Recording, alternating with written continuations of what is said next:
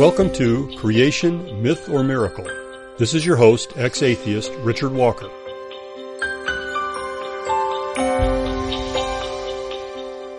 Greetings to all of you out there, and especially those of you who have an interest or an education in the biological sciences.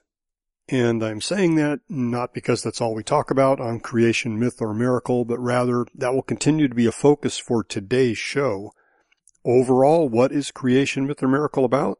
It's about the idea that there's actually evidence for belief in the Bible, including the history recorded in the early chapters of Genesis, that is, a six-day creation by a supernatural God.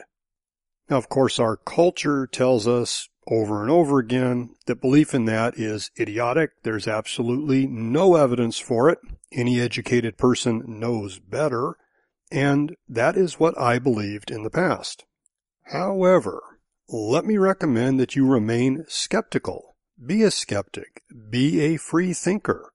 Insist upon evidence for what people tell you is true, then examine that evidence to see if it's consistent complete, and actually makes any sense. The biblical based belief system is not, as many people think, a belief system based upon no evidence at all, just some sort of eyes closed, fumbling in the dark, blind faith. Blind Faith was a pretty interesting music group. It is not the basis of the Christian biblical belief. Rather, we're told there is evidence. Jesus himself pointed to the miracles and said, if you don't believe my words, at least look at those miracles. Consider that evidence. It shows who I really am. And furthermore, as we often mention, the apostle Paul, when he wrote his letter to the Romans, indicated right at the beginning of the letter in chapter one that there is evidence for the creator in the creation around us. So that implies if we examine that creation, which is the job of science, then we ought to see evidence that points to God himself, to the creator. Paul was quite specific. He said God's invisible attributes, his eternal power and divine nature are clearly seen through what has been made. That's a pretty testable statement as we think of testable in the scientific world today. So look at the evidence test that statement. Is it possible to look at everything around us and explain it completely, adequately, and honestly without any reference at all to an eternal creator that transcends the physical universe? In other words, can we put together a working, naturalistic explanation for everything we see? The evolutionists claim absolutely but we need to examine the evidence they present to back up that claim.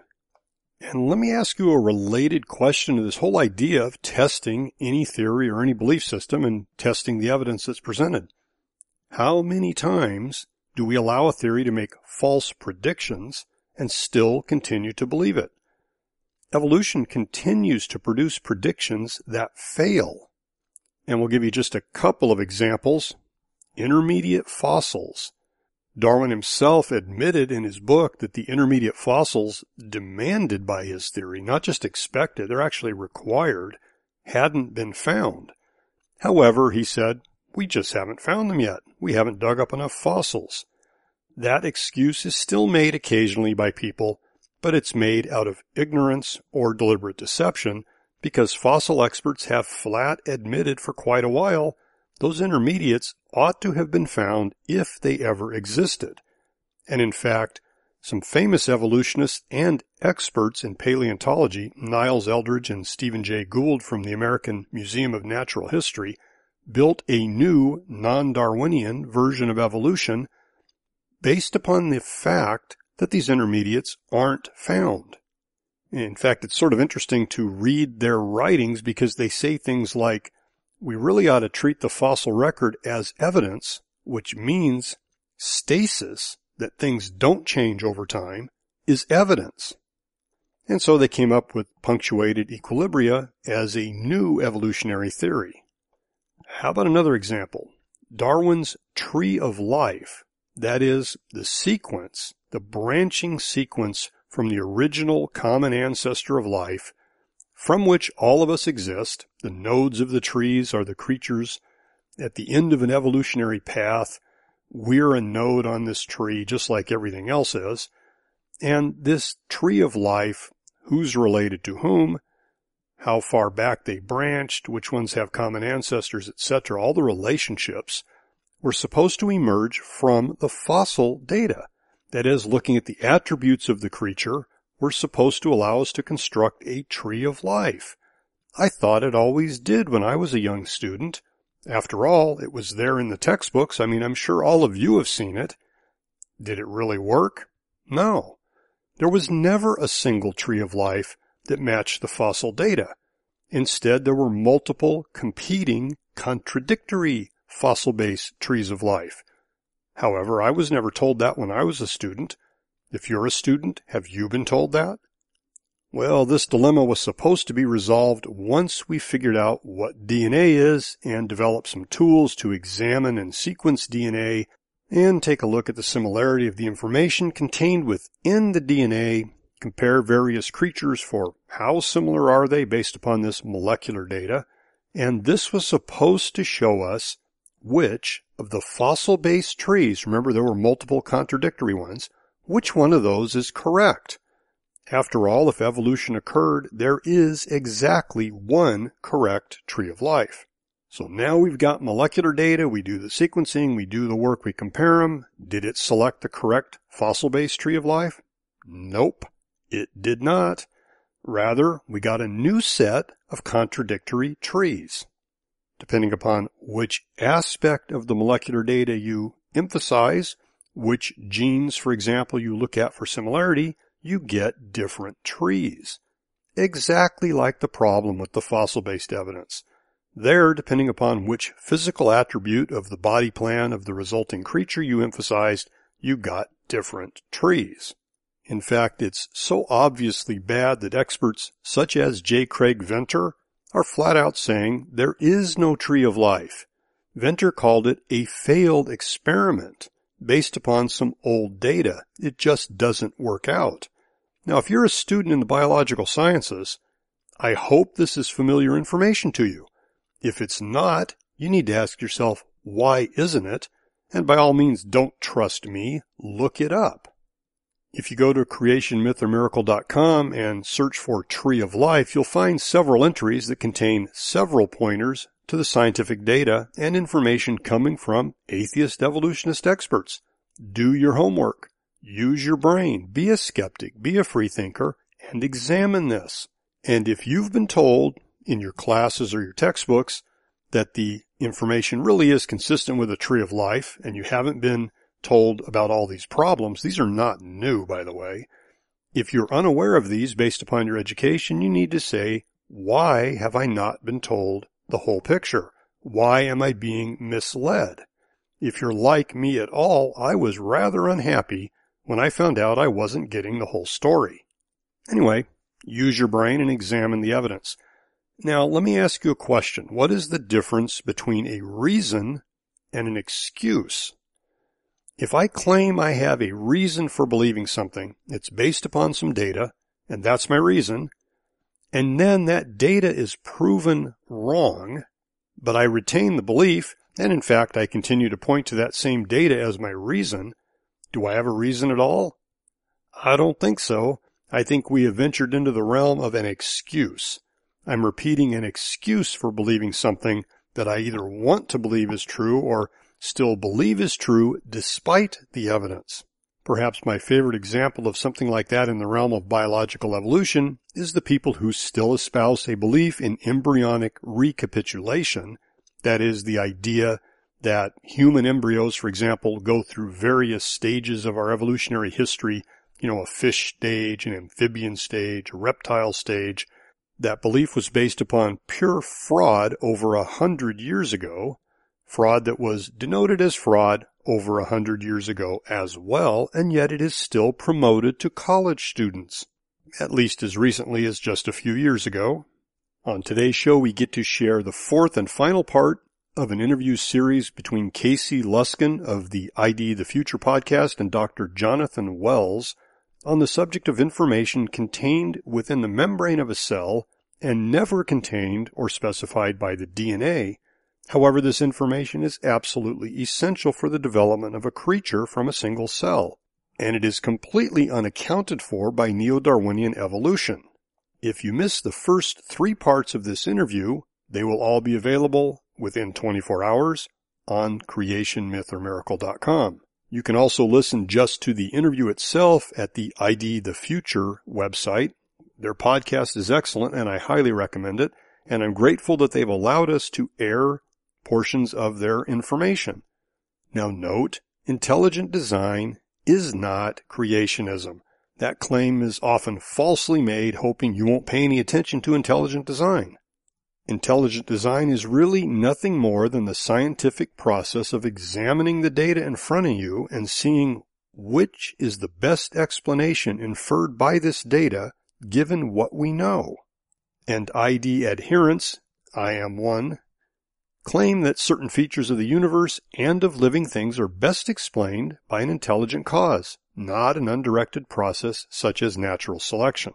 That's the heart of the ID concept. Does the evidence point to undirected natural selection, or does it point to the involvement of an intelligent agent? And the distinction between these two are to be made by what we know, what we observe, not only about the specific evidence being examined, by what we observe in the world around us. What is the cause for the effects that we see? Now, the evolution community does everything it can to get you to ignore intelligent design. Why do you think they do that? It's because their arguments are persuasive. So make up your own mind, and you can't do that if you don't examine the evidence yourself. Definitely do not base your opinion entirely upon the writings of evolutionists who are denigrating intelligent design. They never tell you what it actually is.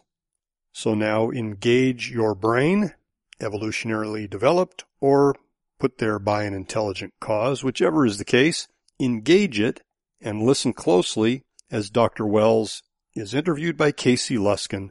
Does information in living organisms that is carried outside of the DNA pose a challenge to Darwinian evolution?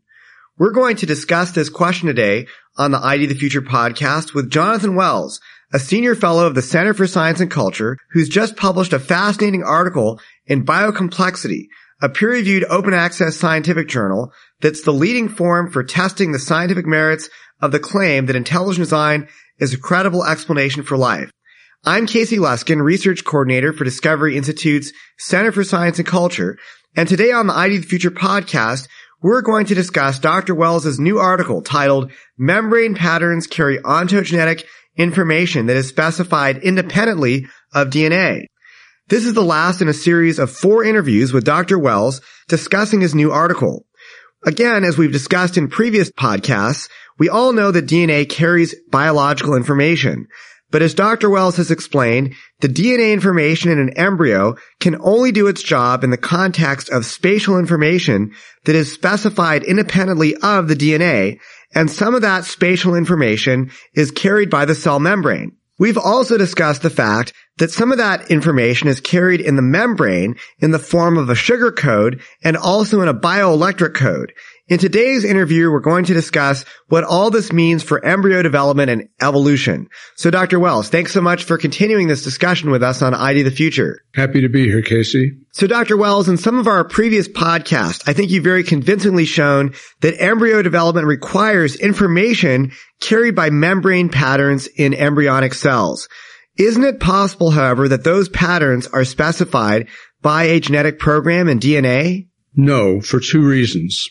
First, DNA sequences do not completely specify proteins, or RNAs for that matter. The membrane patterns we were talking about depend on localized sugar molecules, glycoproteins, glycolipids, or ion channels in the membrane, and specifically those three-dimensional patterns formed by those molecules. So even the protein molecules that make up the patterns are not completely specified by DNA, as I'll explain more in a minute. Second of all, even if DNA sequences completely specified proteins, the three-dimensional pattern in the membrane would not be specified by DNA. So those are the two reasons why you can't reduce the information to DNA. Okay, so this is interesting stuff. I know that it's going to maybe challenge the paradigms that many of our listeners might have been taught when they were learning biology in high school, but this is where biology is going today in the year 2014. So could you explain to us why does DNA not completely specify RNAs and proteins? Sure. First of all, the usual sequence is DNA makes RNA, RNA makes protein. The first step is called transcription from DNA to RNA. The second step is translation from RNA to protein. But if we look at those steps, let's take the first one, DNA to RNA. After DNA is transcribed into RNA, many RNAs, perhaps most, at least in animal cells, are spliced. That is, they're cut apart and put back together again, and they can be put back together again in several different ways. In fact, we know of one sequence of DNA in fruit flies that can basically make over 18,000 different RNAs. So this is alternative splicing. So in the first step, the DNA does not completely specify the RNA. The second thing that happens to RNA is it can be edited. So apart from the splicing, the actual subunits in the RNA can be changed by the cell. In the next step from RNA to protein, the translation step, RNAs do not completely specify the final form of many proteins. First of all, some proteins with the same or very similar amino acid sequences can adopt different final folded forms. These are called metamorphic proteins. Many proteins don't form a final folded form at all until they interact with other molecules in the cell. These are called intrinsically disordered proteins.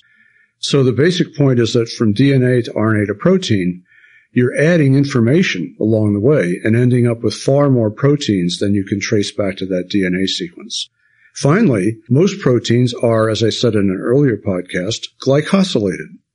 That is, complicated sugar molecules are added to them, which have important biological consequences. So that again makes it impossible to trace that back to the DNA sequence. So of course you're not saying that DNA doesn't make RNA or RNA doesn't make protein. Of course, DNA does make RNA and RNA does make protein, but there's a lot more information that's coming into this process beyond just those very simple basic steps that many of us learned in high school biology. And that information is not necessarily coming directly from the DNA. Exactly. So makes, yes, in a very loose sense, but not in the sense of specifies. So you need DNA to make the RNA. You need the RNA to make the protein but in fact, you need a lot more. That makes sense. So, so a follow-up question. You say that even if DNA completely specified RNAs and proteins, that would not specify the spatial arrangements of the proteins in the membranes. Why is that? Well, most proteins, of course, they're released from the nucleus and then they have to go to the right place in the cell.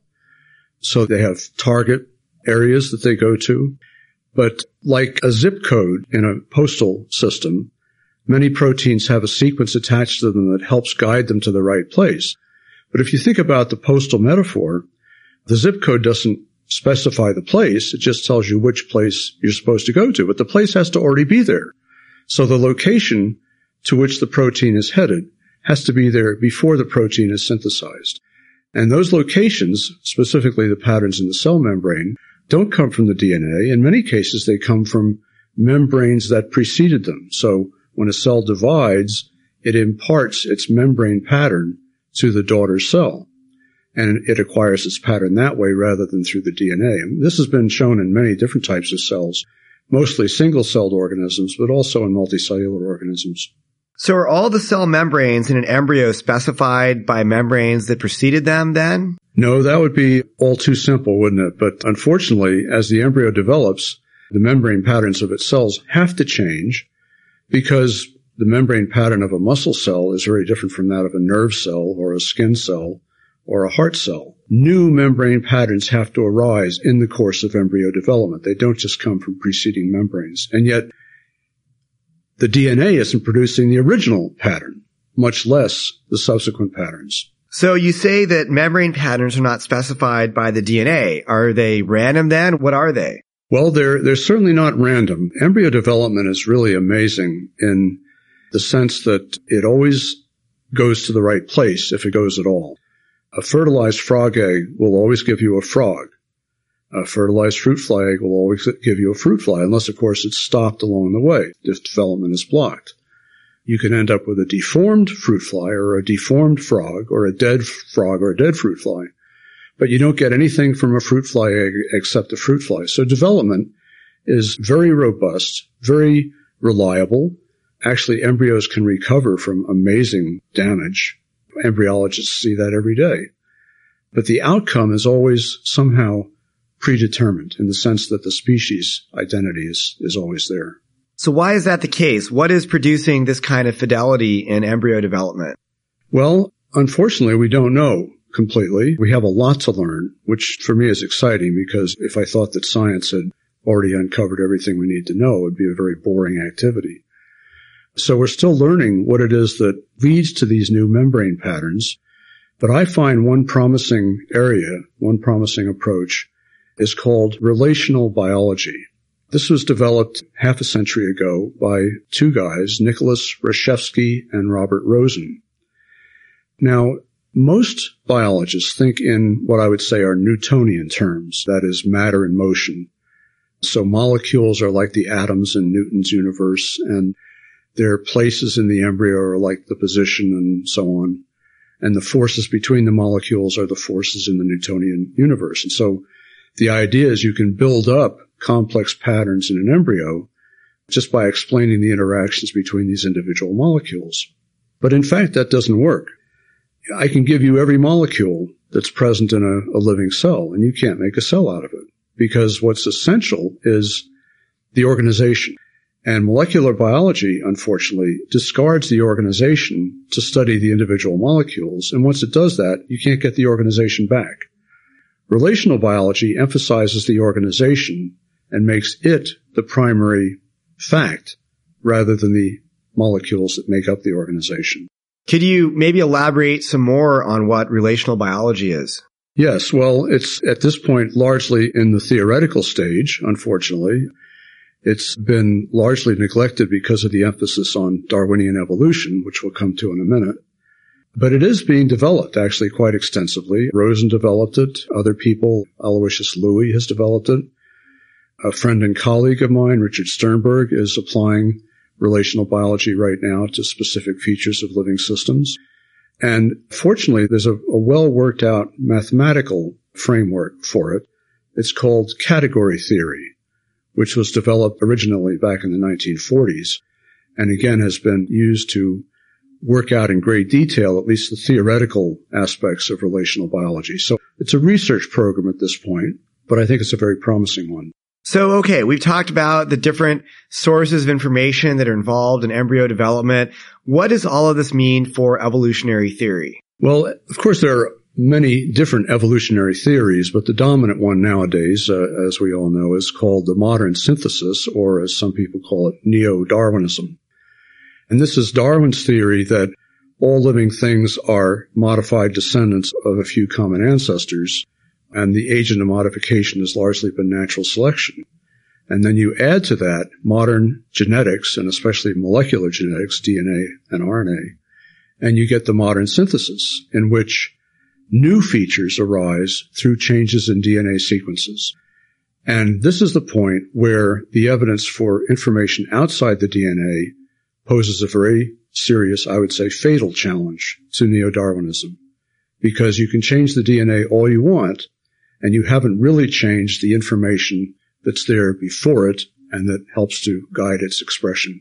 Well, thank you, Dr. Wells. This has been a very enlightening conversation, not just about the sources of information that are beyond the DNA in living organisms, but also the evidence for that information and, and what that means for development and evolution. So thank you, Dr. Wells, for your time. Very welcome. Again, we've been discussing a new article by Dr. Jonathan Wells titled Membrane Patterns Carry Ontogenetic Information that is Specified Independently of DNA. You can download the paper free in the open access peer-reviewed journal Biocomplexity. The website is www.bio-complexity.org.